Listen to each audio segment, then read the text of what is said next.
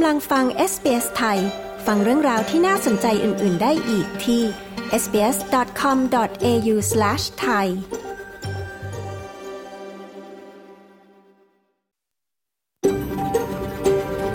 SBS A world of difference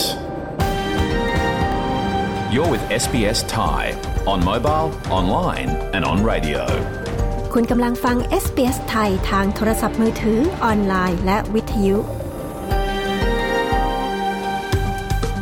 เราขอระลึกถึงเจ้าของดั้งเดิมของดินแดนที่เรากำลังกระจายเสียงจากที่นั่นในวันนี้ SBS ไทยขอแสดงความเคารพต่อชาววรัญจรีวอยวรังของชาติคูลิน และต่อผู้อาวุโสของพวกเขาทั้งในอดีตและปัจจุบัน เรายังขอระลึกถึงเจ้าของดั้งเดิมของดินแดนชาวอบอริจิน และชาวเกาะช่องแคบทอร์เรสทั่วประเทศที่คุณกำลังรับฟังเราจากที่นั่นในวันนี้ วัสดีค่ะ คุณกำลังฟังรายการ SPS ไทย ในวันจันทร์ที่ 26 กุมภาพันธ์ 2567 นะคะ กับดิฉันวันวิดาจิรเลิศไพบูลตอนนี้เราออกอากาศสดจากห้องส่งที่เมืองซิดนีย์ประเทศออสเตรเลียค่ะ มาฟังตัวอย่างรายการวันนี้กันนะคะ Whoever is successful in uh, uh, rolling out this training will need to demonstrate the ability to work with รัฐบาลร่วมประสานงานกับชุมชนในแต่ละพื้นที่เพื่อแก้ปัญหาการใช้ความรุนแรงต่อสตรีและเด็ก พร้อมจัดงบประมาณมากถึง 3 ล้านดอลลาร์เพื่อจัดโปรแกรม training ร่วมกับหน่วยงานรายย่อยในสังคมทั่วออสเตรเลีย เพราะว่าปกติที่เราทำงานออกแบบที่ไทยใช่ไหมมันก็เออไม่เป็นไรเดี๋ยวเราไปไปแก้หน้างานแล้วกันอะไรเงี้ยด้วยความที่มันแบบทุกอย่างถ้าเกิดมันมีความผิดพลาดขึ้นมาเนี่ยฟังประสบการณ์ทำงานในสายงานออกแบบอาคาร และพื้นที่สาธารณะในซิดนีย์โดยคุณสุภสิทธิ์ม่วงสิริกุล ที่จะมาแชร์ความแตกต่างในการทำงานด้านสถาปัตยกรรมในไทยและออสเตรเลียค่ะ และสำหรับช่วงนี้ ช่วงแรกของรายการเราไปฟังสรุปข่าวที่ออสเตรเลีย จากทีม SBS ไทยกันก่อนนะคะ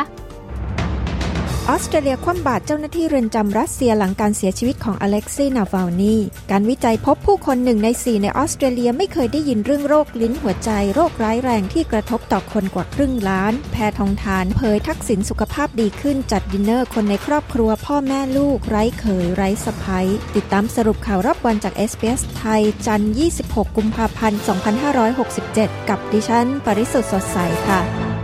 ตำรวจนิวเซาท์เวลส์กล่าวว่าพวกเขากำลังพยายามทำทุกอย่างที่ทำได้เพื่อค้นหาศพของคู่รัก ซึ่งเจ้าหน้าที่ตำรวจผู้หนึ่งถูกกล่าวหาว่ายิงคู่รักทั้งสองเสียชีวิต เดฟฮัตสันรองผู้บัญชาการตำรวจนิวเซาท์เวลส์กล่าวว่าตำรวจได้ระบุชี้บ้านหลังหนึ่งที่บังโกเนีย ซึ่งอยู่ห่างจากโกลเบิลไปทางตะวันออกเฉียงใต้ 30 กิโลเมตร ซึ่งพวกเขาเชื่อว่าเจสซี่เบียร์และลุคเดวิสคู่รักที่ถูกสังหารถูกนำตัวไปที่นั่น ออสเตรเลียออกมาตรการคว่ำบาตรทางการเงินและการห้ามเดินทางเข้าประเทศสำหรับเจ้าหน้าที่เรือนจำรัสเซีย 7 คน ซึ่งรัฐบาลออสเตรเลียเชื่อว่ามีส่วนเกี่ยวข้องกับการปฏิบัติอย่างโหดร้าย ต่อนายอเล็กเซ่นาวาลนีในเรือนจำของรัสเซีย รองนายกรัฐมนตรีริชาร์ดมาลส์และรัฐมนตรีช่วยกระทรวงการต่างประเทศทิมวัตส์ได้ออกแถลงการณ์ร่วมเพื่อยืนยันการคว่ำบาตรโดยระบุว่ามาตรการดังกล่าวเป็นความพยายามของออสเตรเลีย ในการทำให้ผู้เกี่ยวข้องต้องรับผิดชอบต่อสิ่งที่พวกเขากล่าวว่า เป็นการละเมิดสิทธิมนุษยชนของนายนาวาลนี่อย่างร้ายแรง รัฐบาลสหพันธรัฐออสเตรเลียกล่าวว่า จะไม่พิจารณาการบังคับให้มีการแบ่งแยกหรือแตกกิจการของเครือซูเปอร์มาร์เก็ตขนาดใหญ่ เพื่อช่วยเพิ่มการแข่งขัน และบรรเทาความกดดันด้านค่าครองชีพ เดวิดลิตเติ้ลพราวผู้นำพรรคเนชั่นอลส์เรียกร้องให้รัฐบาลออกกฎหมายอำนาจการขายกิจการ ซึ่งจะอนุญาตให้คณะกรรมการด้านการแข่งขันและผู้บริโภคของออสเตรเลีย หรือ ACCC สามารถบังคับขายร้านสาขาและทรัพย์สินของบริษัทใหญ่ ๆ ได้ เพื่อเพิ่มการแข่งขัน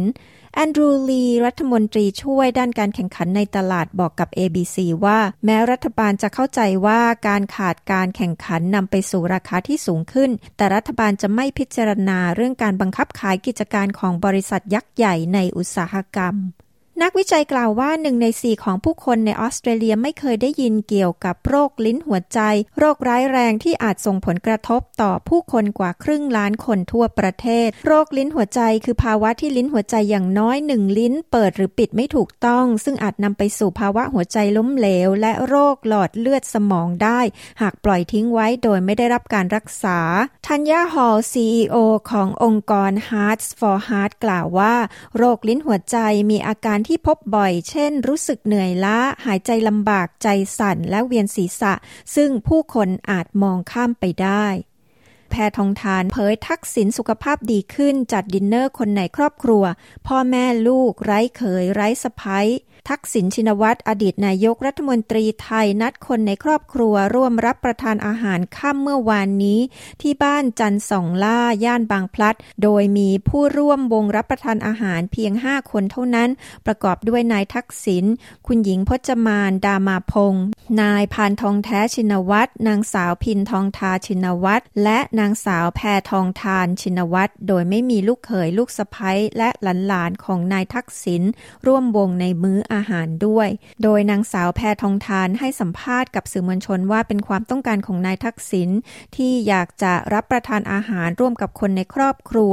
อยากย้อนความทรงจำในบ้านหลังนี้ ที่ครอบครัวอยู่และเติบโตมาด้วยกันกว่า 17 ปี ยืนยันว่าไม่มีเรื่องการเมืองทั้งสิ้น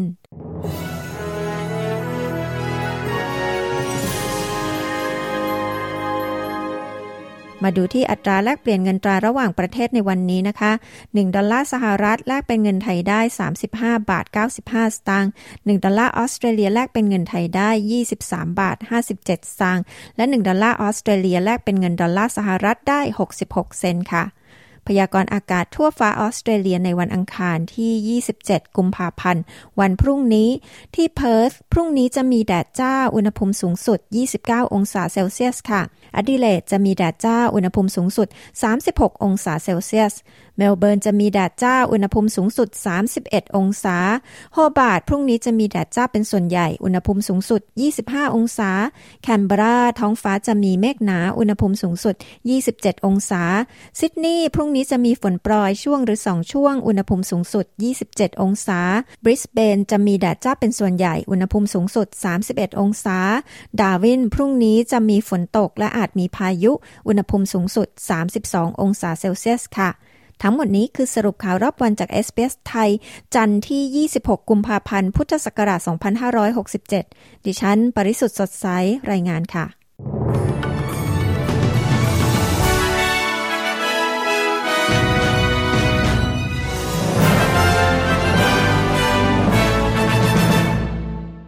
คุณกำลังอยู่กับ SBS ไทย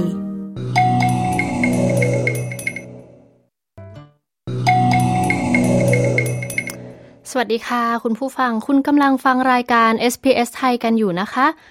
เรากำลังออกอากาศสดจากห้องส่งที่เมืองซิดนีย์ประเทศออสเตรเลียค่ะ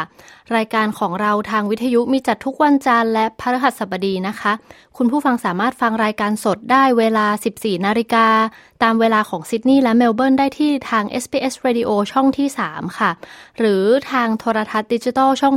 302 หรือผ่านแอป SBS Radio นะคะ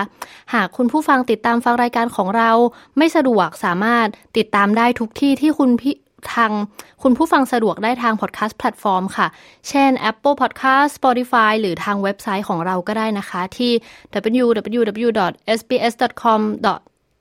au/thai ได้เช่นกันนะคะสำหรับช่วงนี้มาฟังข่าวสายตรงจาก SBS ไทยคุณชาดาสมบูรณ์สน ประจำวันจันทร์ที่ 26 กุมภาพันธ์ 2567 กันค่ะ อัปเดตความเคลื่อนไหวของอดีตนายกรัฐมนตรี นายทักษิณชินวัตรหลังได้รับการพักโทษ พร้อมฟังความคิดเห็นจากผลสำรวจเสียงของประชาชน ที่พบว่าประชาชนส่วนใหญ่ไม่ค่อยเห็นด้วยกับการพักโทษในครั้งนี้ ฟังรายละเอียดจากการรายงานข่าวสายตรงจากเมืองไทย โดยคุณชาดาสมบูรณ์ผล ผู้สื่อข่าวพิเศษจาก SBS ไทยประจำประเทศไทยค่ะ สวัสดีค่ะคุณชาดา สวัสดีคุณผู้ฟังที่เคารพทุกท่านค่ะ ความเคลื่อนไหวของนายทักษิณชินวัตรอดีตนายกรัฐมนตรีหลังได้รับการพักโทษเป็นอย่างไรบ้างคะ นับตั้งแต่ที่นายทักษิณชินวัตรอดีตนายกรัฐมนตรี ได้รับการพักโทษและกลับมาอยู่ที่บ้านจันสองล่า ย่านบางพลัด ในซอยจรัญสนิทวง 69 กรุงเทพมหานคร ก็ยังคงมีสื่อมวลชนเกาะติดความเคลื่อนไหวของนายทักษิณอยู่ที่บริเวณหน้าบ้านจันสองล่าตลอดทั้งวัน โดยแต่ละวันก็มักจะมีมวลชนคนเสื้อแดงมาขอเข้าเยี่ยมและให้กำลังใจด้วย ซึ่งแม้จะไม่ได้เข้าเยี่ยม เพราะว่าไม่ได้นัดหมายไว้ล่วงหน้าแต่หลายคนก็บอกว่าไม่เป็นไร ขณะที่นางสาวแพทองทานชินวัตรบุตรสาวของนายทักษิณในฐานะหัวหน้าพักเพื่อไทยออกมายอมรับค่ะว่า ส่วนตัวที่ยังไม่ได้เปิดบ้านให้ใครได้เข้าพบนายทักษิณเพราะว่ายังเป็นห่วงเรื่องของการติดเชื้อจากอาการป่วย จึงอยากให้รอสักพักหนึ่ง ให้ภูมิคุ้มกันนั้นดีขึ้นก่อน ซึ่งขณะนี้นายทักษิณก็ยังไม่ได้พูดเรื่องของการเมือง แต่ตนเองในฐานะหัวหน้าพักเพื่อไทยก็อยากให้นายทักษิณได้เจอกับคนในพักเพื่อไทยบ้าง แต่เป็นการเจอกันทางด้านจิตใจ เพราะทุกคนต่างก็คิดถึงซึ่งกันและกัน ส่วนจะเมื่อไหร่นั้นยังไม่ทราบและอาจจะต้องรอก่อน เนื่องจากว่ายังไม่รีบ นางสาวแพทองทานยังฝากไปถึงสื่อมวลชนได้ว่า ไม่อยากให้มารอที่บ้านพักหน้าบ้านจันสองล่า เพราะหากจะมีบุคคล VIP มาก็เชื่อว่านักข่าวนั้นจะทราบอยู่แล้ว เนื่องจากว่าในซอยบ้านพักจรันสนิทวง 69 นั้นค่อนข้างจะเล็ก มีชาวบ้านเดินทางเข้าออกจำนวนมากอาจสร้างความลำบาก ให้กับชาวบ้านที่อยู่ในซอยได้ จึงอยากจะให้เดินทางมาเฉพาะในวันที่มี VIP เดินทางมาเท่านั้น และในขนาดเดียวกัน สภาพอากาศตอนนี้ค่อนข้างร้อน จึงอยากให้สื่อมวลชนเกาะติดทำข่าวอยู่ที่อื่นมากกว่า ส่วนอาการป่วยของนายทักษิณนนั้นนางสาวแพทองทานระบุว่า แพทย์แนะนำว่าไม่ควรจะออกไปที่ไหน ซึ่งภาพรวมของนายทักษิณนนั้นยังมีอาการที่ดีขึ้นตามลำดับ สังเกตได้จากเสียงพูดของนายทักษิณที่ค่อนข้างจะสดใสขึ้น สภาพจิตใจนั้นดีขึ้นมากกว่าร่างกาย และบอกว่าตอนนี้สามารถเดินลงขึ้นลงบันไดเองได้ แต่ว่าอย่างไรก็ตามนายทักษิณเองก็ยังคงยังมีอาการเจ็บขาเล็กน้อย จึงต้องปรับตัวอีกสักระยะหนึ่งค่ะ มีผลสำรวจความคิดเห็นของประชาชนเกี่ยวกับการที่นายทักษิณได้รับการพักโทษ พบว่าประชาชนส่วนใหญ่ไม่ค่อยเห็นด้วยกับการพักโทษในครั้งนี้ มีรายละเอียดเกี่ยวกับโพผลสำรวจครั้งนี้ยังไงบ้างคะ ศูนย์สำรวจความคิดเห็นนิดาโพสถาบันบัณฑิตพัฒนาบริหารศาสตร์ หรือนิดาได้เปิดเผยผลสำรวจของประชาชน เรื่องอำนาจราชทันกับการเมืองหลังการพักโทษ ซึ่งมีการทำการสำรวจกันระหว่างวันที่ 20 ถึง 22 กุมภาพันธ์ที่ผ่านมา จากประชาชนที่มีอายุมากกว่า 18 ปีขึ้นไป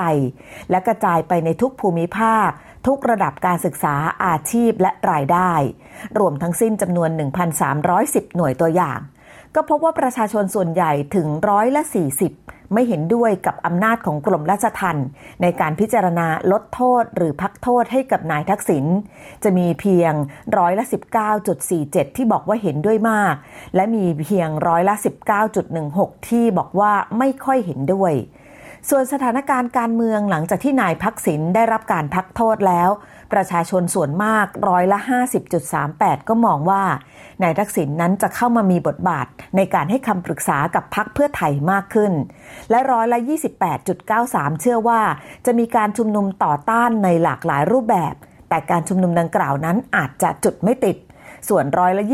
26.72 คิดว่า คะแนนความนิยมของพรรคเพื่อไทยนั้นจะลดลง จากบทบาทของนายทักษิณที่เข้ามา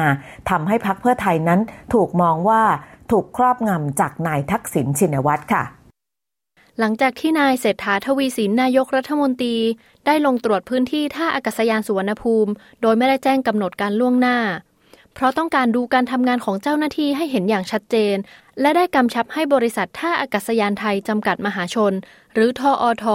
ให้เร่งปรับปรุงการให้บริการในทุกจุด โดยเฉพาะการตรวจคนเข้าเมืองนั้น ตอนนี้มีความคืบหน้าในการดำเนินการของเจ้าหน้าที่ยังไงบ้างคะ การดำเนินการขับเคลื่อนเพื่อขยายศักยภาพในการบริหารงานของสนามบินสุวรรณภูมิ ให้เป็นไปตามนโยบายของนายกรัฐมนตรีนั้น นายกิรติกิจมานวัตรกรรมการผู้อำนวยการใหญ่บริษัทท่าอากาศยานไทยจำกัดมหาชนหรือทอทอระบุว่าอยู่ระหว่างการดำเนินการในหลายส่วนด้วยกันค่ะ โดยปัจจุบันนับตั้งแต่เทศกาลปีใหม่ มีจำนวนของผู้โดยสารที่เข้ามาใช้บริการในชั่วโมงคับข้าง เฉลี่ยแล้วประมาณ 5,000ถึง6,000 คนต่อชั่วโมง โดยมีผู้โดยสารรอคิวในขั้นตอนต่างๆ ที่จุดตรวจค้น และจุดตรวจหนังสือเดินทาง ในช่วงเวลาที่มีผู้โดยสารหนาแน่นสูงสุดอยู่ที่ 1 ชั่วโมง 10 นาที แต่หากเฉลี่ยภาพรวมแล้วก็จะมีระยะเวลาในการรอคิวเฉลี่ยอยู่ที่ 46 นาที ซึ่งถือว่ายังนานกว่าที่ทางการท่าอากาศยานได้ตั้งเป้าเอาไว้ ว่ากระบวนการทั้งหมดในระยะเวลาในการเดินทาง รวมไปถึงการรอคอย จะต้องไม่เกิน 30 นาที ดังนั้นนั้นทางท่าอากาศยานจึงมีนโยบายเร่งด่วนในการปรับปรุงคุณภาพ และเพิ่มความเร็วในการให้บริการคือ 1. มีการจัดจ้างเจ้าหน้าที่สนับสนุนกระบวนการในการตรวจค้น และเจ้าหน้าที่ช่วยเหลือในท่าอากาศยานจำนวน 800 อัตรา โดยภายในวันที่ 30 มีนาคมนี้จะดำเนินการอย่างเร่งด่วน และ 2. ประสานความร่วมมือจากตอมอในการจัดเจ้าหน้าที่ประจำจุดตรวจเต็มตรา ให้เต็มทุกเคาน์เตอร์ก่อนเข้าสู่ชั่วโมงคับข้าง และเพิ่มกำลังเจ้าหน้าที่ ซึ่งทางตอมอก็ได้บรรจุเจ้าหน้าที่ใหม่แล้ว ตอนนี้จำนวน 200 อัตรา ขณะนี้เจ้าหน้าที่ใหม่ทั้งหมดกำลังอยู่ระหว่างการอบรมภาคทฤษฎี ก็คาดว่าจะสามารถเริ่มปฏิบัติงานได้จริง ตั้งแต่วันที่ 1 มีนาคมนี้เป็นต้นไป รวมทั้ง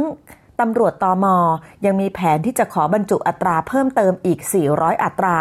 รวมเท่ากับว่าอัตราเพิ่มเติมที่มีในปีนี้ของตำรวจตอมอจะมีเพิ่มทั้งหมด 600 อัตราด้วยกันค่ะขณะเดียวกันยังมีการติดตั้งระบบตรวจหนังสือเดินทางอัตโนมัติ ทั้งในส่วนของผู้โดยสารขาเข้าและขาออกเพิ่มเติมด้วย ตลอดจนพัฒนาซอฟต์แวร์ของระบบให้มีประสิทธิภาพสูงขึ้นจำนวน 80 ช่องตรวจ โดยจะติดตั้งระบบ 20 ตรวจ 20 ชุดแรกภายใน 15 มิถุนายนปีนี้ และจะติดตั้งให้แล้วเสร็จทั้งหมดภายใน 15 กรกฎาคมปีนี้ อย่างไรก็ตามล่าสุดทอทอยได้นำเทคโนโลยีที่ทันสมัยเข้ามาสนับสนุนงานแล้ว ซึ่งสามารถช่วยลดขั้นตอนบางส่วนลงได้ แต่ยังคงมาตรฐานการรักษาความปลอดภัยที่เข้มงวด ตามมาตรฐานของสนามบินสุวรรณภูมิ ซึ่งทั้งหมดก็เชื่อว่าจะช่วยล่นระยะเวลาในการให้บริการ และลดปัญหาเรื่องความแออัดของผู้โดยสารขาออกขาเข้า ได้อย่างมีนัยยะสำคัญด้วยค่ะ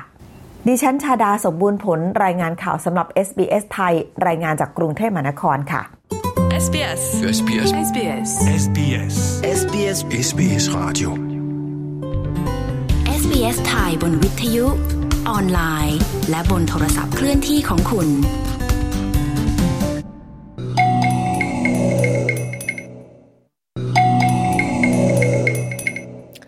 ค่ะ ยินดีต้อนรับคุณผู้ฟังกลับสู่รายการ SBS ไทยนะคะสำหรับช่วงนี้เรามาฟังข่าวสารด้านการให้บริการสังคมของรัฐบาลออสเตรเลียกันค่ะ ที่นี่ในปีนี้ได้มีการจัดตั้งงบประมาณกว่า 3 ล้านบาท เพื่อสนับสนุนหน่วยงานบริการ เพื่อต่อต้านความรุนแรงต่อเด็กและสตรีในออสเตรเลียค่ะ เรามาฟังความเห็นของรัฐมนตรีด้านบริการสังคม คุณอแมนดาริชเวิร์ธที่จะมาสร้างความเชื่อมั่นในการจัดโปรแกรม training ร่วมกับชุมชนรายย่อยทั่วออสเตรเลียกันค่ะ เหล่าผู้นำทางความเชื่อจากหลากหลายชุมชนที่ต่างกัน ทั้งทางภาษาและวัฒนธรรม คือส่วนสำคัญของโปรแกรมเทรนนิ่งใหม่ ที่ทางรัฐบาลกำลังจัดขึ้น เพื่อยุติปัญหาด้านความรุนแรงต่อสตรีและเด็ก โดยรัฐบาลกลางได้ประกาศให้มีการจัดตั้งงบประมาณ 3 ล้านดอลลาร์เพื่อเป็นกองทุนสำหรับโปรแกรมดังกล่าว หวังเพื่อที่จะสร้างความเข้าใจ และการตระหนักถึงปัญหา พร้อมกับการรับมือเมื่อตกอยู่ในสถานการณ์ที่ใช้ความรุนแรง Violence against women starts with disrespect. การใช้ความรุนแรงนั้นเกิดขึ้นจากการขาดความเคารพต่อสตรี และข้ออ้างต่างๆ ที่เราสร้างขึ้น มันเป็นสิ่งที่ทำให้ความรุนแรงต่อสตรีนั้นยังเกิดขึ้นได้ต่อไปในสังคม ซึ่งเราสามารถร่วมกันเพื่อยุติความรุนแรงเหล่านี้ได้ก่อนที่มันจะเกิดขึ้น เป็นเวลาหลายปีที่คำโฆษณาเหล่านี้ถูกใช้เพื่อให้คนในสังคมได้ตระหนักถึงปัญหา แต่คุณอแมนดาริชเวิร์ธ รัฐมนตรีด้านบริการสังคมยังอธิบายว่า ยังเป็นเรื่องที่น่ากังวล ว่าข้อความเหล่านี้นั้นไม่ได้ถูกส่งไปถึงทุกคนอย่างทั่วถึง เหล่าผู้หญิงที่มาจากสังคมต่างวัฒนธรรมและต่างภาษานั้น มีแนวโน้มที่จะเคยผ่านประสบการณ์ ซึ่งเกี่ยวข้องกับการใช้ความรุนแรงในครอบครัว หรือความรุนแรงทางเพศมาก่อนดังนั้นมันชัดแล้วว่า พวกเราจะต้องช่วยให้ผู้หญิงเหล่านี้ได้เข้าถึงความช่วยเหลือ โดยพวกเราจะต้องตัก โดยพวกเราจะต้องตระหนักอยู่เสมอว่า มันมีอุปสรรคที่อาจจะทำให้ผู้หญิงเหล่านี้เข้าถึงความช่วยเหลือได้ยาก ซึ่งสาเหตุอาจจะมาจากความไม่เชื่อมั่นในรัฐบาล ความอับอาย หรือการสื่อสารต่างภาษา คุณอแมนด้ากล่าว รัฐบาลกลางได้ใช้งบประมาณ 3 ล้านดอลลาร์เพื่อดำเนินการสร้างโปรแกรมเทรนนิ่งนี้ขึ้น หลังจากที่ทางรัฐมนตรีได้พบปะกับผู้นำทางความเชื่อ และผู้นำที่ทำการจัดการในด้านต่างๆ ในแต่ละชุมชน ย่านซิดนีย์ตะวันตก โดยทางรัฐได้เผยว่า โปรแกรมเทรนนิ่งดังกล่าวนี้ จะมุ่งไปที่การให้เหล่าผู้นำชุมชน ได้มีมาตรการที่เหมาะสมในการเข้าถึงเหล่าผู้ที่กำลังเผชิญกับความรุนแรง และสามารถยื่นมือเข้าไปให้ความช่วยเหลือได้พร้อมกับแบ่งปันความรู้ สร้างความเข้าใจเกี่ยวกับความรุนแรงในครอบครัวในแต่ละชุมชน โปรแกรมเทรนนิ่งนี้ยังเป็นสิ่งที่สำคัญกับชุมชน เพราะผู้นำในชุมชนต่างๆ นั้น จะทำหน้าที่เป็นด่านแรก ที่ผู้ที่ประสบปัญหาจะขอเข้าไปติดต่อขอความช่วยเหลือ หรือขอคำแนะนำคุณวิทยารันซามเลขานุการวัดศรีขพกาวินอายการ ในย่านโฮมบุชกล่าวว่า มันเป็นเรื่องที่สำคัญมากที่ผู้นำด้านความเชื่อ หรือเจ้าหน้าที่ที่ทำงานเกี่ยวข้องกับศาสนาในแต่ละชุมชนนั้น จะต้องมีความพร้อมเกี่ยวกับการรับมือ พร้อมกับมีเครื่องมือที่สามารถให้ความช่วยเหลือแก่ชุมชนของพวกเขาได้ They are not qualified to have a degree uh, as a ถึงแม้เหล่าผู้นำความเชื่อในศาสนาของชุมชนนั้นๆ จะไม่ได้มีวุฒิที่พร้อมให้คำปรึกษาในทางวิชาการได้ แต่พวกเขาจะเป็นคนกลุ่มแรกๆ ที่จะได้มีโอกาสเข้าไปพูดคุยกับสมาชิกในครอบครัว ถึงปัญหาที่พวกเขากำลังเผชิญ ซึ่งในมุมหนึ่งนั้น พวกเขาทำหน้าที่เหมือนหมอ ที่เมื่อคนกำลังประสบปัญหาได้เข้าไปพบหมอ และเล่าถึงปัญหาที่พวกเขามี เช่น ลูกชายไม่ยอมเรียนหนังสือ และเอาแต่เที่ยวเล่น การที่พวกเขาได้มาพูดคุยกับพระสงฆ์หรือนักบวชในชุมชนของเขา ก็จะทำให้รู้สึกสบายใจขึ้น คุณซามากล่าว จากสถิติในออสเตรเลียนั้น มีจำนวนผู้หญิงโดยเฉลี่ยหนึ่งคนต่อหนึ่งสัปดาห์ ถูกฆาตกรรมโดยคู่ครองปัจจุบัน หรือคู่ครองในอดีต ในขณะที่ผู้หญิงสองคนในทุกห้าคน เคยมีประสบการณ์ด้านการใช้ความรุนแรงตั้งแต่อายุ 15 และในปี 2565 รัฐบาลกลางและรัฐบาลของแต่ละรัฐนั้น ได้รับปากว่าจะพยายามยุติความรุนแรงต่อสตรีและเด็ก ภายในรุ่นของพวกเขา ซึ่งเป็นส่วนหนึ่งของยุทธศาสตร์ 10 ปีในการบริหารชาติ ด้านศาสตราจารย์สุปรียาสิงห์หนึ่งในผู้ก่อตั้งพันธมิตรสตรี กล่าวว่าการจะแก้ไขตัวเลขทางสถิติเหล่านั้นได้ จะต้องได้รับความสนับสนุนตั้งแต่ระดับรากฐานของสังคม เพราะการระดมทุนเพื่อช่วยเหลือในปัจจุบันนั้นสามารถทำได้ยาก What you have is a few organizations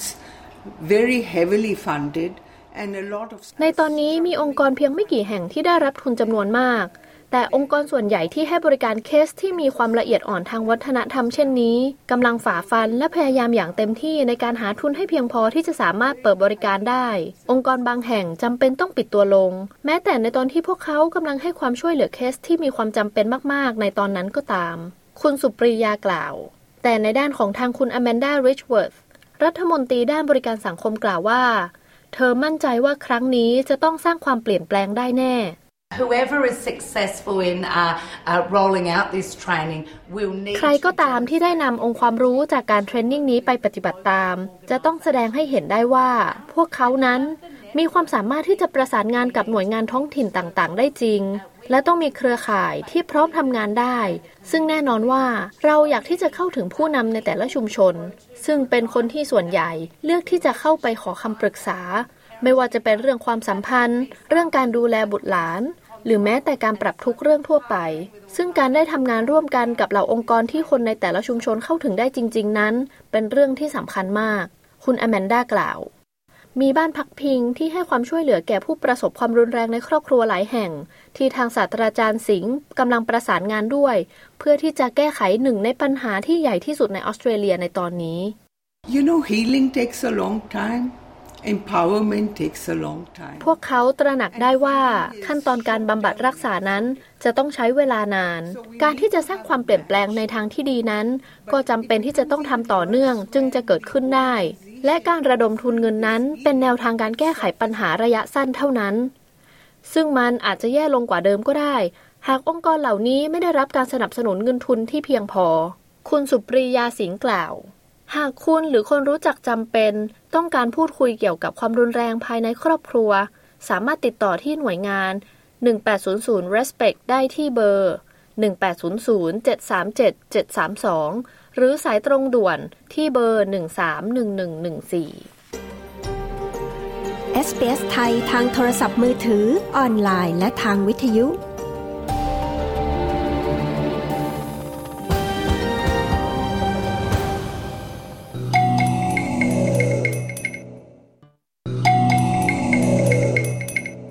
สวัสดีค่ะ คุณผู้ฟังขอต้อนรับเข้าสู่รายการ SBS ไทยนะคะ สำหรับวันนี้เราเป็นรายการสดที่จัดจากห้องส่งที่ซิดนีย์ออสเตรเลียค่ะสำหรับใครที่เพิ่งมาฟังนะคะออยากจะขอแนะนำว่าถ้าเกิดว่าไม่สะดวกติดตามเราทางเรดิโอเนี่ยสามารถติดตามข่าวสารของเราได้ทาง Facebook Page เช่นกันค่ะ ของ Facebook Page เราชื่อ SBS ไทยนะคะ สามารถเสิร์ชเจอได้เลย ตอนนี้เรามีบทความที่น่าสนใจให้คุณผู้ฟังติดตามกันค่ะ โดยเฉพาะสำหรับใครที่ยังมี ความสงสัยหรือว่ามีคำถามเรื่องการใช้สถานะความสัมพันธ์เรื่อง de facto เนี่ยสามารถไปติดตามอ่านกันได้นะคะ ถึงข้อดีข้อเสียแล้วก็ความหมายของความสัมพันธ์ de facto ในทางกฎหมายของออสเตรเลียกันค่ะ แล้วก็สำหรับช่วงนี้นะคะ ใครที่กำลังหามองหางานใหม่ หรือว่าอยากทำงานออฟฟิศเพราะว่ามีประสบการณ์ทำงานที่ไทยมาก่อนเนี่ย วันนี้เราสัมภาษณ์กับคุณน็อตค่ะ สุภสิทธิ์ม่วงสิริ เป็นสถาปนิกหนุ่มจากไทยนะคะ ที่วันนี้ได้มาแชร์ประสบการณ์ทำงานในไทยที่มีมากกว่า 6 ปี ซึ่งในปัจจุบันเนี่ย คุณน็อต based อยู่ที่ซิดนีย์ค่ะ ได้มาทำงานเป็นนักออกแบบอาคารและผังเมืองที่บริษัทจอห์นสันพิลตันวอลเกอร์ในซิดนีย์นะคะลองมาฟังถึงความหมายแล้วก็ความแตกต่างการปรับตัวของการทำงานในออฟฟิศในฐานะสถาปนิกกันค่ะ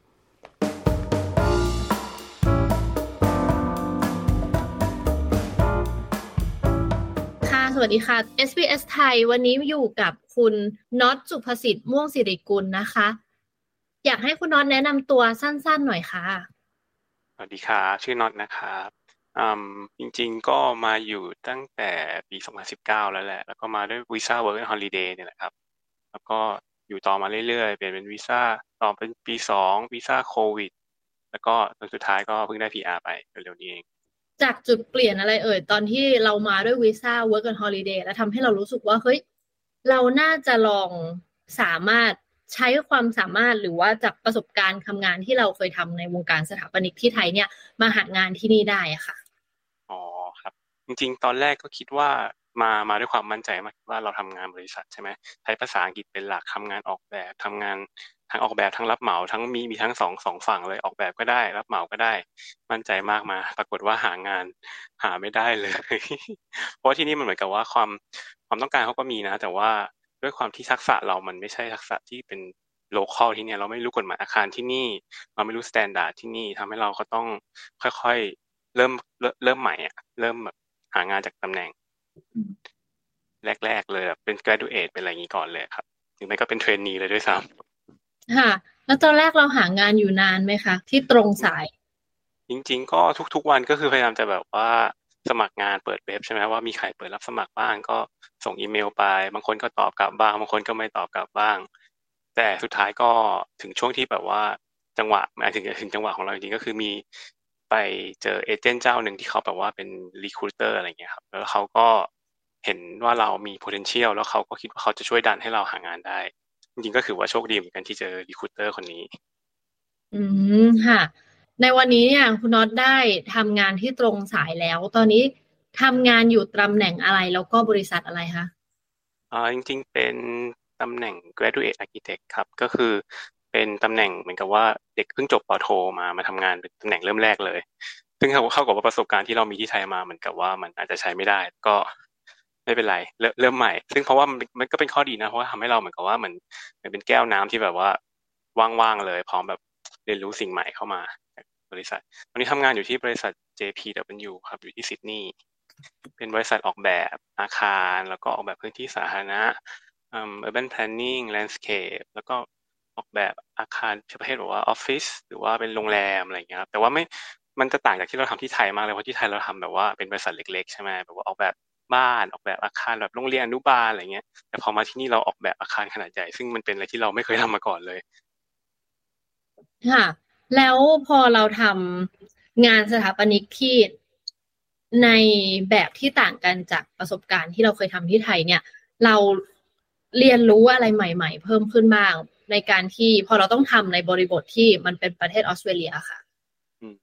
จริง ๆ ก็มีความแปลกใจหลาย ๆ อย่างเกิดขึ้นมานะครับ เช่นแบบว่า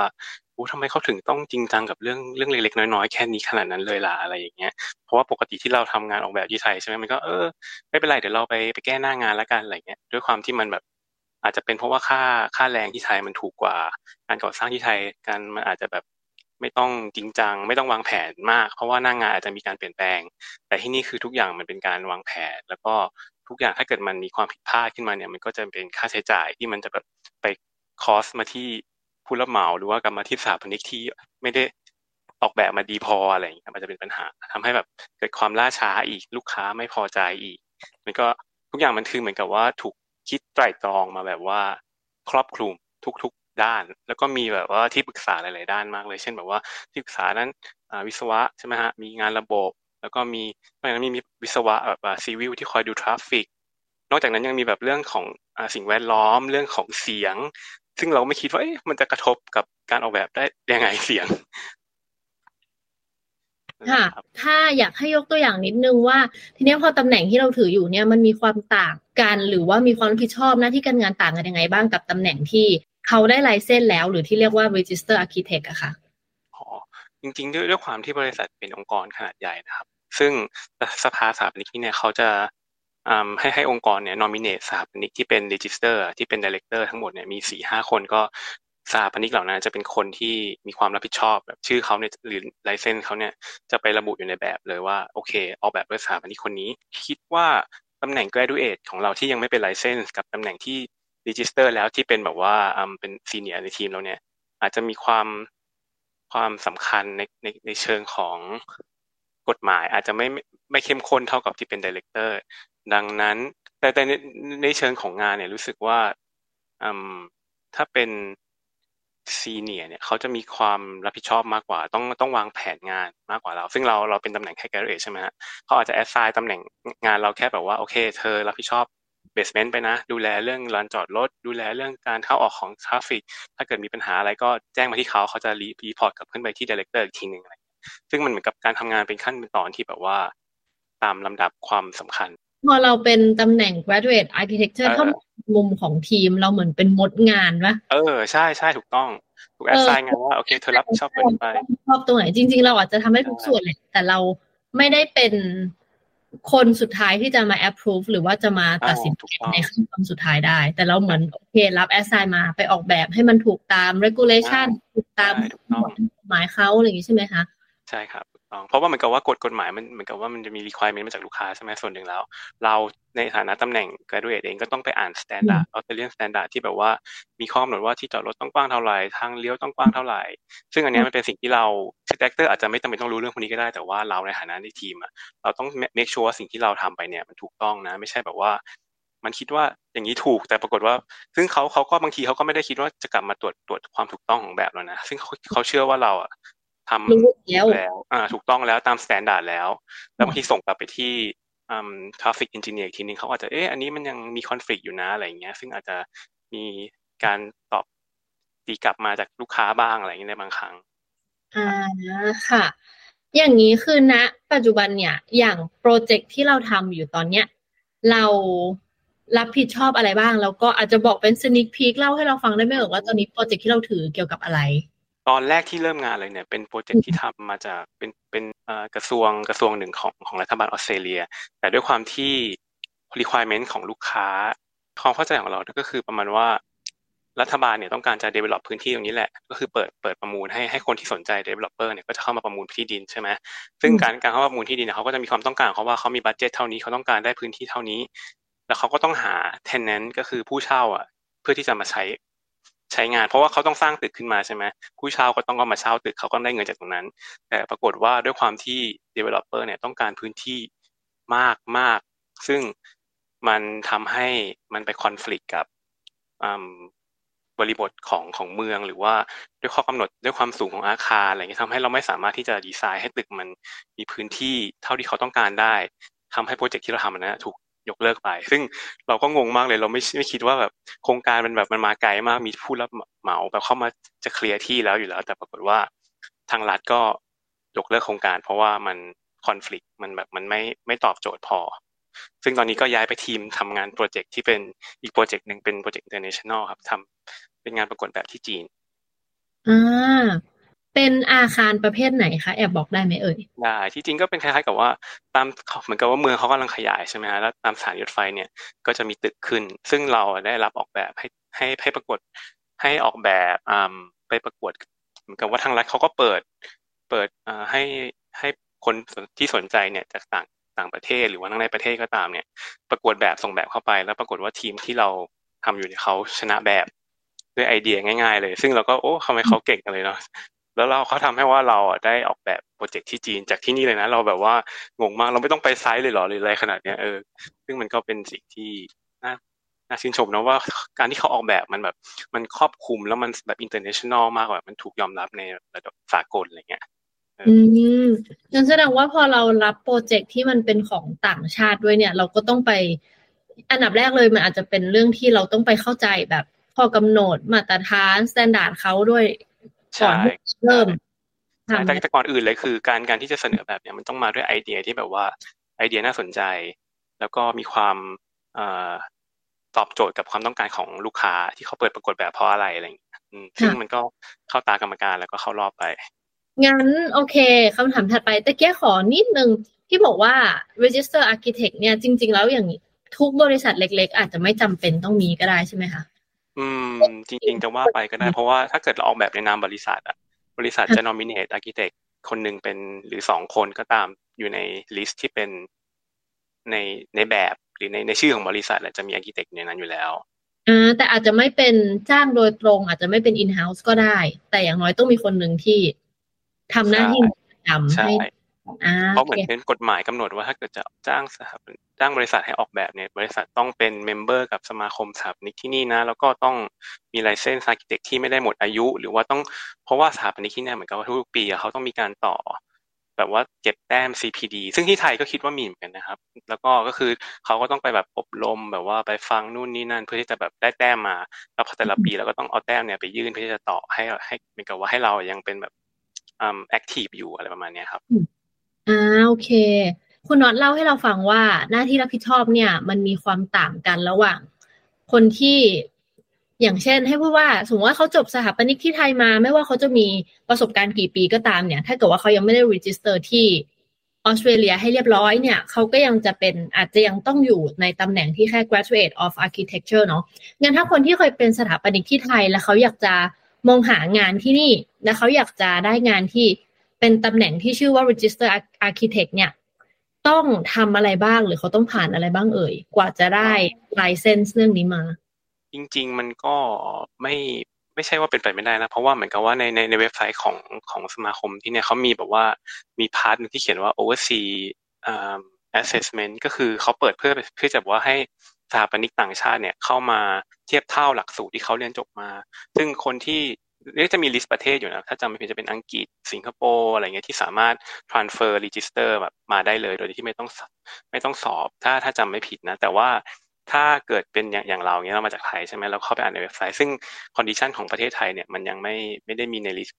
แบบ transfer ได้ตรง ดังนั้นเนี่ยมันจะมีขั้นตอนแรกก็คือเราต้องทำเทียบเท่าหลักสูตรของเราว่าเราจบมาห้าปีนะเรียนมามีสตูดิโอเรียนอะไรมาบ้างอะไรเงี้ยแล้วพอผ่านขั้นนั้นปุ๊บเขาก็จะ qualify เราว่าโอเค เธอเทียบเท่าเธอเรียนจบ เท่ากับคนเรียนจบที่นี่ เธอจะมีแนะนำต่อไปเธอก็มา interview กับเขาว่าเออเธอแบบว่าทำโปรเจกต์อะไรมาบ้างเอาโปรเจกต์ให้เขา present ดู แล้วก็มันก็ต้องมีคะแนนภาษาอังกฤษนะครับปัจจุบันเหมือนกับเขาเปลี่ยนเปลี่ยนกฎใหม่มั้งแล้วก็พอผ่าน interview ปุ๊บ stage สองเนี่ยเสร็จปุ๊บพอผ่านปุ๊บเราก็จะมีสิทธิ์ไปสอบเป็น register architect ได้ อืมงั้นแสดงว่าอาจจะไม่ได้หมายความว่าต้องไปเรียนหรือเรียนจบที่ออสเตรเลียเท่านั้นถึงจะทำเรื่องเทียบเท่าให้เป็นตำแหน่งนี้ได้เนาะ ใช่แต่มันจะมี pathway ของมันนะบางคนอย่างอย่างของพี่ก็คือเป็นหลักสูตรจบเรียนมาห้าปีก็คือจะเป็น pathway นั้น แต่บางคนมีประสบการณ์ทำงานมาก็มี pathway นั้นเหมือนกัน ซึ่งมันแล้วแต่แต่ละคนเลย ทางเว็บที่คนทั่วไปสามารถเข้าไปเช็คได้จริงๆชื่อเว็บไซต์อะไรเอ่ยอ่ามันถ้าเกิดพิมพ์ Google ว่าพิมพ์ว่า AACA ก็ได้นะครับ มันชื่อว่า Architect อ่า Australian Architect Council อะไรสักอย่างเลยแต่จำได้ว่ามันคือ AACA ค่ะ ตอนนี้เราทำโครงการหรือว่าทำโปรเจกต์ที่ คุณน็อต base อยู่ทางซิดนีย์ใช่ไหมคะ แล้วก็จะมีรับโปรเจกต์อื่น ๆ บ้างที่ต่างประเทศ ทีเนี้ยอยากจะให้เล่าให้ฟังหน่อยว่า พวกโปรเจกต์ต่างๆ ที่เราทำให้กับทางบริษัทของเราเนี่ย เวลาเราไปเสนอทางรัฐในนิวเซาท์เวลส์หรือว่าหรือว่าแคนเบราที่อื่นอะ มันมีความต่างยังไงกับรัฐอื่นไหมคะ ในแต่ละรัฐใช่เรารู้สึกว่าแต่ละรัฐก็จะมี condition ต่างกัน อย่างเช่นโปรเจกต์ที่เราทำที่แคนเบราเนี่ยเราเราไม่มีออฟฟิศที่แคนเบราเลยนะครับ แต่ว่าด้วยความที่ลูกค้า ไปจะไปลงทุนที่นั่น ก็เลยแล้วแล้วตัวลูกค้าเองอะ base ที่ซิดนีย์ก็เลยคิดว่าจะไปลงทุนที่นั่นก็เลยใช้อย่างบริษัทเราเนี่ยทำโปรเจกต์ที่แคนเบราซึ่งด้วยด้วยความที่บริษัทเป็น Register Architect ของ New South Wales และเหมือนกับเราเราเราไม่แน่ใจว่าที่อย่างสมมติถ้าเราจะไปทำโปรเจกต์ที่แคนเบราเนี่ยเราต้องเป็น Register Architect ที่แคนเบราด้วยหรือเปล่า อันนี้เราต้องเช็คอีกทีหนึ่ง ยังตอนนี้ยังไม่เคยทำโปรเจกต์ที่เซาท์ออสเตรเลียแต่แต่ที่ที่ออฟฟิศมีโปรเจกต์ที่เซาท์ออสเตรเลียเหมือนกัน ซึ่งเราก็ได้ยินว่าในทีมก็ต้องมีคนนึงไปสอบ เพื่อที่จะให้ได้ license ของเซาท์ออสเตรเลียมาเหมือนกันเพื่อที่จะไป manage โปรเจกต์ที่นั่นแล้วก็ที่เราชอบอย่างหนึ่งคือที่แคนเบราเนี่ยมันจะมีเว็บไซต์หนึ่งของของรัฐนะครับแปลว่าเช่น สมมติถ้าโครงการที่กำลังจะขึ้นใช่ไหมเขาก็ต้องมีการขออนุญาตแล้วแล้วสถาปนิกก็ต้องส่งแบบไปให้ ซึ่งซึ่งเว็บไซต์นั้นเราสามารถเข้าไปดู เราชอบมากเลยเพราะว่ามันเข้าไปดูได้แล้วมันก็จะมี drawing ของบริษัทต่างๆบริษัทยักษ์ใหญ่แล้วเราก็ไปกดดาวน์โหลดมาดู ซึ่งเราก็เห็น drawing เขาเลยว่าโอเค floor plan เขาวางแบบนี้นะเขาให้จดแบบนี้ ซึ่งเราเราประทับใจมากเพราะว่าเราไม่รู้ที่ไทยมีแบบนี้หรือเปล่านะด้วยความที่แบบว่าเราชอบดู drawing ของบริษัทอื่นๆซึ่งมันไม่ได้หาดูง่ายๆไงมันเป็นแบบเป็นความลับของบริษัทใช่ไหมแล้วบริษัทเราก็จะแบบไปไปดูว่าโอเคไซต์ตรงนี้นะ เราบริษัทนี้สร้างนี้ไปแล้วเราก็ดาวน์โหลดมาแล้วเอามาเป็น reference ในการออกแบบ ด้วยด้วยซ้ำเออ ซึ่งเราเราทำให้เราตรงจุดนี้เรารู้สึกว่ามันดีตรงที่ว่าเราสามารถเรียนรู้โดยที่เราไม่ต้องแบบว่า รู้ในการแบบเขาเขียนแบบยังไงเขาวางเลเยอร์ยังไงเขาใช้น้ำหนักเส้นแบบไหน เพื่อให้แบบว่าให้ดรออิ่งมันดูดีอะไรอย่างเงี้ยครับ ซึ่งเราประทับใจมาก อืมซึ่งจริงมันก็เป็นเรื่องที่ไม่ได้ผิดอะไรถ้าเกิดว่าเราจะมาดูแล้วก็สามารถเอามาพัฒนาต่อหรือว่าแบบบางมุมที่เราแบบ เอ้ยเหมาะกับเราว่าเราสามารถเรียนรู้ต่อแล้วเอามาใช้ได้เนาะใช่ครับแต่แต่ที่เราชอบอย่างหนึ่งก็คือที่เขาทำแบบนั้นนะเพราะว่าเขาอยากให้ประชาชนที่แบบอยู่ละแวกนั้นนะ have your say ก็คือเราสามารถที่จะบอกว่าเอ้ยโปรเจกต์นี้มันจะกระทบกับเรายังไง มันกระจกมันจะสะท้อนมาที่บ้านฉันหรือฉันจะเสียความ privacy ตรงหรือเปล่าถ้ามันมาขึ้นสูงตรงนี้อะไรประมาณเนี้ย ซึ่งมันมันที่ไทยเราก็น่าจะมีนะให้กับมันจะเป็น EIA หรืออะไรทั้งอย่างแหละ แต่ด้วยความที่ไทยเราไม่เคยทำโปรเจกต์ใหญ่ไงเราก็เลยแบบว่าตอบไม่ได้ว่าโปรเจกต์ใหญ่เขาทำกันยังไงเท่าที่ในประสบการณ์ทำงานที่เราเคยทำที่นี่มา เราเคยมีเคสนั้นไหมคะ ที่แบบว่า เราออกแบบไปแล้ว แต่ตอนถึงช่วงกระบวนการที่แบบ คนในย่านนั้นหรือในเนเบอร์ฮูดนั้น have dare say ขึ้นมาว่า เอ้ยเรากระทบแล้วเราต้องปรับอะไรบ้าง เราเคยผ่าน เรื่องนี้ไหมคะยังไม่เคยได้ยินนะ คิดว่าเรื่องนี้ก็น่าอยากจะไปเมาส์กับเพื่อนเหมือนกันว่าเคยเคยมีไหมนะอะไรอย่างเงี้ยถ้าเกิดถ้าเกิดมันเกิดอย่างนี้ขึ้นมาเนี่ย เราต้องทำยังไงต้องเสียค่าปรับให้เขาหรือว่าเราต้องยอมแบบว่าปรับเปลี่ยนรูปแบบ อย่างเช่นอย่างที่โปรเจกต์ที่แคนเบราเราเนี้ยเราขอยกตัวอย่างให้ฟังอย่างก็คือ อย่างเช่นแบบว่าข้างๆของ site เรามันเป็นเป็นศาลใช่ไหมแล้วทีนี้เนี่ยทั้ง เวลาเราไปประชุม present งานเนี่ย site ข้างๆอย่างอย่างศาลเขาเป็นศาลศาลยุติธรรมอะไรของของแคนเบราเนี่ยแหละเขาก็ไปเข้าร่วมประชุมด้วยนะ ซึ่งเขาก็มีมี concern ว่าเนี่ยเออถ้าระหว่างเธอก่อสร้างเนี่ยเสียงก่อสร้างของเธอมันจะดังเข้าไปในคอร์ดของเขาหรือเปล่ามันจะกระทบกับการตัดสินคดีความของเขาไหมซึ่งเราก็ต้องไปหาเจ้าผู้เชี่ยวชาญทางด้านเสียงว่าเออลักษณะการก่อสร้างแบบนี้เสียงมันจะดังแค่ไหนกี่เดซิเบลมันจะทะลุเข้าไปในผนังของเขาหรือเปล่า ขนาดนั้นเลย ซึ่งมันทำให้แบบว่า อืมมันมัน แบบคิดแบบจูรอลมากก็คือครอบคลุมแบบทุกด้านเลยจริงๆ เพราะว่าเขาเอาทุกคนที่อยู่ระแวกนะเข้ามาประชุมด้วย อืม ค่ะ ซึ่งจริงก็ถือว่าเขาคือข้อกำหนดเขาค่อนข้างให้ความสำคัญกับทุกคนจริง ๆ เมื่อไม่ว่าใครอะไรก็แล้วแต่ที่จะทำในย่านนั้นเนาะใช่ครับอืมงั้นอย่างคุณน็อตเนี่ยเบสอยู่ซิดนีย์ในฐานะที่เราทำงานโปรเจกต์ที่เกี่ยวกับด้าน ออกแบบพื้นที่สาธารณะ หรือว่า urban planning เนาะเรามีมุมไหนที่เราชอบเป็นพิเศษ หรือว่าอยากเล่าถึงความพิเศษของมันไหมคะในฐานะ ในมุมมองสถาปนิกจริงๆในเชิงของเมืองรู้สึกว่าซิดนีย์มันถูกออกแบบถูกสร้างมาแล้ว แล้วมันก็เต็มไปด้วยตึกหมดแล้วเนาะซึ่งเรารู้สึกว่าการความประทับใจของเราคือเวลาเราเขียนเขียนแบบใช่ไหมเราเราเห็นว่า เวลาเราเขียนแบบรูปตัดของถนนข้างหน้าอาคารใช่ไหมเราเห็นว่าโอเค เราต้องใส่คนใส่คนปั่นจักรยานใส่ต้นไม้ใส่อะไรเข้าไป แล้วพอตัวเราเองอะปั่นจักรยานจริง ๆ เราก็รู้สึกว่า เออ พื้นที่ตรงนั้นอะ มันมีความจำเป็นจริงนะเพราะเราต้องขี่จักรยานปั่นกับกับคนเดิน ซึ่งถ้าเราออกแบบแล้วมันให้มันแบบว่าคิดถึงคนที่ปั่นจักรยานกับคนเดินเนี่ย สามารถใช้ถนนร่วมกันได้อย่างเงี้ยมันจะดีมากเลยใช่ไหมดังนั้นเราในฐานะนักปั่นก็คิดว่า การออกแบบของเราเนี่ยมันจะอิมแพคกับการการใช้ชีวิตของคนคนเดินถนน เพราะว่าถ้าถนนมันน่าเดินอะเราว่ายังไงคนก็เดินไม่ว่ามันจะร้อนแค่ไหนก็ตามค่ะอ่างั้นในฐานะของการเป็นนักปั่นเนี่ย เรามีมุมไหนหรือว่าย่านไหนที่เราชอบพิเศษไหมคะ ที่มันรีเลทกับในแง่ของ urban planning จริง ๆ ถ้าปั่นอะแรก ๆ มันก็จะมีความแบบว่าเออเราปั่นไปทำงานใช่ไหมแรกๆก็จะงงเอ๊ะถ้าเราอยู่แถวนี้เราปั่นทางนี้จะเจอไบค์เลนแล้วถ้าเกิดเราปั่นไปทำงานตอนเช้าเนี่ยเราจะเจอเพื่อนนักปั่นด้วยกันเราก็ดูเอ๊ะเขาเลี้ยวตรงไหน เราตามเขาไปแล้วกันอะไรเงี้ยซึ่งเราเราก็เรียนรู้ทางใหม่ทุกวันนะเพราะว่าเราคิดว่าทางนี้จะดีกว่าอะไรเงี้ย ซึ่งส่วนใหญ่เราเราเราอยู่แถวๆนิวทาวใช่ไหมเราก็ปั่นทางทางเลดเฟิร์นแล้วก็ค่อย ๆ ตรงเข้าไป ซึ่งมันจะเป็นทางที่แบบว่าเขาเขาจะลิงก์ ย่านย่านย่านของ CBD น้อยๆ ของซิดนีย์เนี่ยให้มันมีทางจักรยานแล้วเราค่อยๆทรานเฟอร์เข้ามาในเมืองจนถึงใจกลางเมืองโดยที่แบบว่าไม่ต้องอยู่บนถนนใหญ่เลย ซึ่งอันนี้เป็นสิ่งที่ประทับใจมากเลย อืมค่ะ อยากจะให้คุณน็อตลองช่วยเล่าหรือว่าแนะนำคนไทยในสายอาชีพเดียวกันนะคะ ที่ในฐานะที่เราเนี่ยผ่านจุดนั้นมาแล้วเนาะอยากจะให้ช่วยแนะนำนิดนึงว่า อาจจะเป็นทิปส์เล็ก ๆ น้อยๆว่าเขาควรจะเริ่มต้นยังไง หรือว่าเตรียมตัวยังไงหรือว่า จริง ๆ แล้วมันมีอะไรที่คนไทยเนี่ย ในสายงานเนี่ยเขามักจะเข้าใจผิดเมื่อ ตอนที่เริ่มต้นอยากจะลองมาทำงานที่นี่ก่อนอื่นเราคิดว่าถ้าเกิดเราจะทำงานที่นี่ใช่ไหมเราต้องย้อนกลับไปว่าทำยังไงให้เราคุริฟายเพราะว่าอย่างอื่นอย่างแรกเลยคือเขาน่าจะดูดีกรีก่อนดังนั้นเราก็ย้อนกลับไปว่าเอ๊ะทำยังไงให้ดีกรีเราถูกคุริฟายดังนั้นเราต้อง verify ว่าเราที่เราจบมามันเป็นสถาปัตย์เหมือนกัน มันเทียบเท่านะ แล้วพอเรามีจุดนั้นปุ๊บเนี่ยมันอาจจะช่วยให้เราหางานได้ง่ายขึ้นแล้วและอีกอย่างหนึ่งคือมันมันมันมีไว้ก่อนมันก็จะมีส่วนในการช่วยในการให้เรา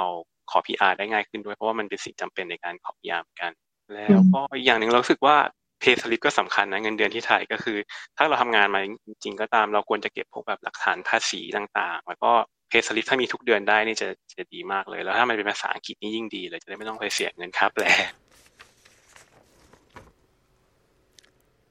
ค่ะ คุณผู้ฟังคะ วันนี้รายการ SBS ไทยหมดเวลาลงแล้วนะคะ ดิฉันและทีมงานจากห้องส่งขอลาคุณผู้ฟังไปก่อนค่ะ พบกันใหม่ทุกวันจันทร์และวันพฤหัสบดีเวลา 14 นาฬิกานะคะ ในวันนี้เนี่ย ใครที่มาติดตามฟังช่วงต้นของรายการเราไม่ทัน สามารถฟังย้อนหลังได้เวลา 22 นาฬิกาตามเวลาของซิดนีย์และเมลเบิร์นได้เช่นกันนะคะ คุณผู้ฟังสามารถติดตามฟังย้อนหลังได้ทาง SBS Radio ช่อง 2 หรือทางโทรทัศน์ดิจิตอลช่อง 38 หรือช่อง 302 ค่ะ ส่วนใครที่ถนัดฟังทางพอดแคสต์นะคะ เรามี เอ่อท่องทางพวกพอดเอ่อพอดแคสต์แพลตฟอร์มทั้งทาง Spotify Apple Podcast หรือเว็บไซต์ www.sbs.com.au/thai ได้ทุกเวลาค่ะสำหรับวันนี้นะคะก่อนจะทิ้งท้ายกัน นอกเหนือจากรายการสดทางวิทยุของทีม SBS ไทยแล้วเนี่ย ตอนนี้เรามีบทความที่น่าสนใจบนเว็บไซต์ที่คุณผู้ฟังอาจจะ กำลังมีคำถามเกี่ยวกับเรื่องอัปเดตข้อมูลเรื่องวีซ่าการเกษตรในปีนี้ว่ามีเป็นไปได้แค่ไหน ซึ่งอัปเดตล่าสุดจากกระทรวงแรงงานไทยค่ะ เรามีสรุปบทความเอาไว้ให้แล้วนะคะ ว่าแรงงานไทยในปีนี้ยังมีความหวังกับวีซ่าการเกษตรหรือไม่ ส่วนสำหรับใครเนี่ยที่พัก อาศัยอยู่ในเมืองซิดนีย์นะคะ ขอประชาสัมพันธ์นิดนึงค่ะ เนื่องจากช่วงปีใหม่จีนที่ผ่านมา เทศบาลนครซิดนีย์ได้มีการทำแคมเปญ City Village กับชุมชนย่อยๆในซิดนีย์เอ่อทั่วเมืองเลยค่ะ ซึ่งในนี้มีชุมชนไทยเวียดนาม จีนเกาหลีในช่วงเดือนกุมภาพันธ์นี้นะคะ ซึ่งตัวแคมเปญเนี่ยก็ จะเห็นได้ว่ามีการติดตั้งซุ้มประตูในชุมชนของตัวเองทั่วซิดนีย์เลยค่ะ เพื่อแสดงเป็นอัตลักษณ์ของวัฒนธรรมตัวเองนะคะ อย่างเช่นของทางชุมชนไทยเนี่ย เรามีไทยทาวน์ Lunar Gateway ในย่านไทยทาวน์ค่ะ บนถนนแคมป์เบลสตรีทนะคะ สามารถไปเยี่ยมชมกันได้จนถึงสิ้นเดือนกุมภาพันธ์นี้เท่านั้นค่ะส่วนสำหรับใครที่ เป็นศิลปินไทยที่พักอาศัยอยู่ในออสเตรเลียเนี่ยสามารถไปติดตามฟังสัมภาษณ์ของคุณจอยธนาวันโรจนาเวศนะคะ ซึ่งคุณจอยเนี่ยเป็นประธานสมาคมนักธุรกิจและชุมชนไทยทาวน์ค่ะ ซึ่งตอนนี้ทางสมาคมเนี่ยมีแผนที่จะเสนอทางนครบาลซิดนีย์ว่าจะมีอะไรติดตามสนุกๆเกี่ยวกับการทำศิลปะบนฝาผนังไทย ที่ไททาวของซิดนีย์กันนะคะ ซึ่งตัวแคมเปญนี้เนี่ยอาจจะเกิดขึ้นได้ในปีนี้เช่นกัน ส่วนคุณผู้ฟังหลาย ๆ คนที่ติดตาม SBS ไทยทาง Facebook นะคะ ถ้าเกิดว่ามีประเด็นอะไรสำคัญที่ เออน่าจะเป็นประโยชน์หรือว่าเป็นเรื่องที่น่าสนใจ ก็สามารถเออส่งข้อความมาคุยกับเราได้ค่ะ หรือว่าเสนอแง่มุมต่างๆ ที่น่าสนใจที่อยากให้เราไปครอบคลุมทำบทความหรือว่าไปสัมภาษณ์กันได้นะคะสำหรับวันนี้ดิฉันวันวิดาจิรเลิศไพบูลขอขอบคุณทุกท่านสำหรับการติดตามรับฟังค่ะ ขอให้สัปดาห์นี้เป็นสัปดาห์ที่ดีกันนะคะ พบกันใหม่ในวันจันทร์สัปดาห์หน้าค่ะ สวัสดีค่ะ กดไลค์ แชร์ และแสดงความเห็นไป follow SBS ไทยทาง Facebook